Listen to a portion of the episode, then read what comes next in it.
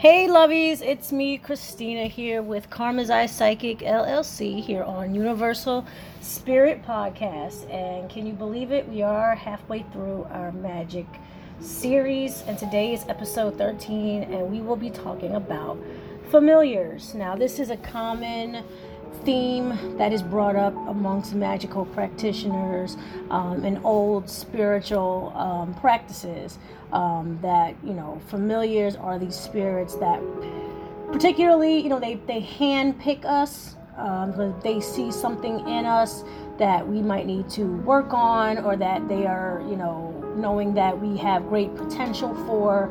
Also knowing that you know there could be demons that we carry and obstacles that they know that we're going to face in life, either due to them knowing the future or them just knowing that we have an issue that we need to clear up that will inevitably cause obstacles in our lives, right? So, have you heard of the magic of familiars? What exactly are familiars? Well, they are commonly associated with animals who are to be believed to be like spirit guides, you know, deities, or even our ancestors that are manifested into these inconspicuous companions, um, like their spirit is connected to these animals. Often, you know, the mention of familiars refer to pets such as dogs, cats, you know, bugs, insects, and not limited to birds, reptiles, and even vermin, you know, such as mice and rats, people who have pet mice and pet rats. Now, other living things such as trees, you know, and things like rivers can be named as familiars as well.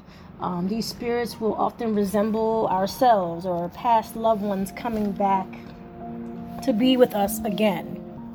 People also believe that they are spirits who choose you specifically, like I said before, uh, and they know your path um, to do, they'll be with you um, to help you figure your path out. A familiar, by definition, is a living thing that has an extremely strong connection, such as love, obedience, friendship, or all of the above to us.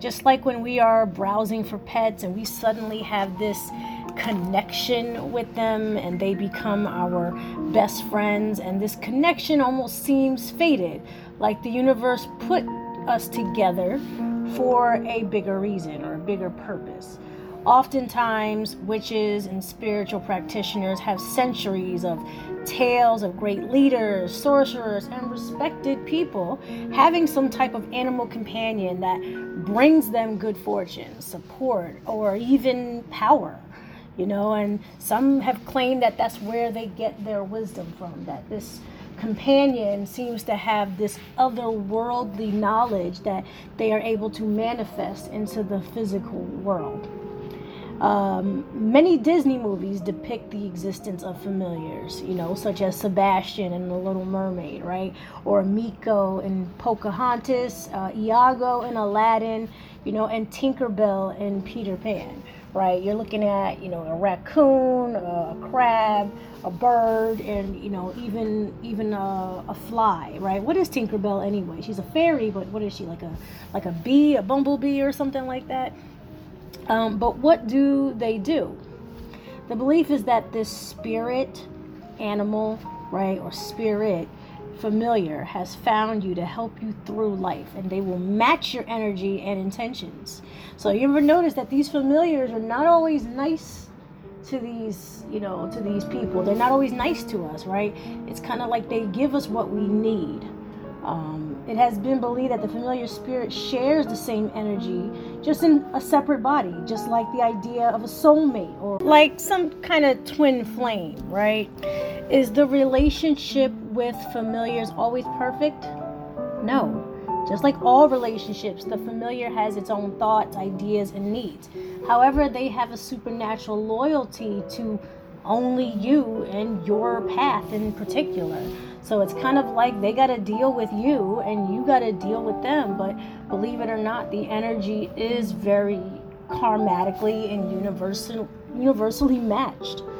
Um, familiars can be loyal to more than one person at a time but who they decide to show loyalty to then creates a spiritual like family unknown um, to the social eye right? These familiars can be demons, angels, and other parts of us that manifest into a living body, you know, as to why they are with you as you decide to keep them with you, right? For example, once you heal pain from the past, it is common for the familiar itself to find its way out of your life and its sole purpose was to aid and get through the healing process with you. So it's almost like when the mission is complete, that's when, you know, the support are kind of just no longer needed. Now you are able to support yourself. It's almost like having, you know, like spiritual arm floaties, right?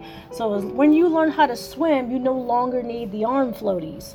So what are, what is the purpose now? Yes, do familiars sometimes stick around? And do we choose to keep them around? Sure.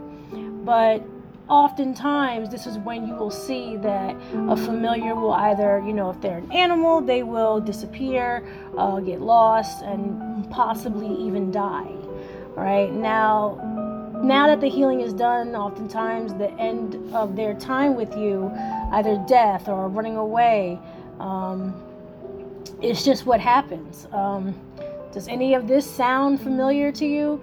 Um, tell me what you think um, in the comments. After you subscribe. Let us know. Let me know what you know what you know about familiars and do you have a familiar in your life? And is that a pet?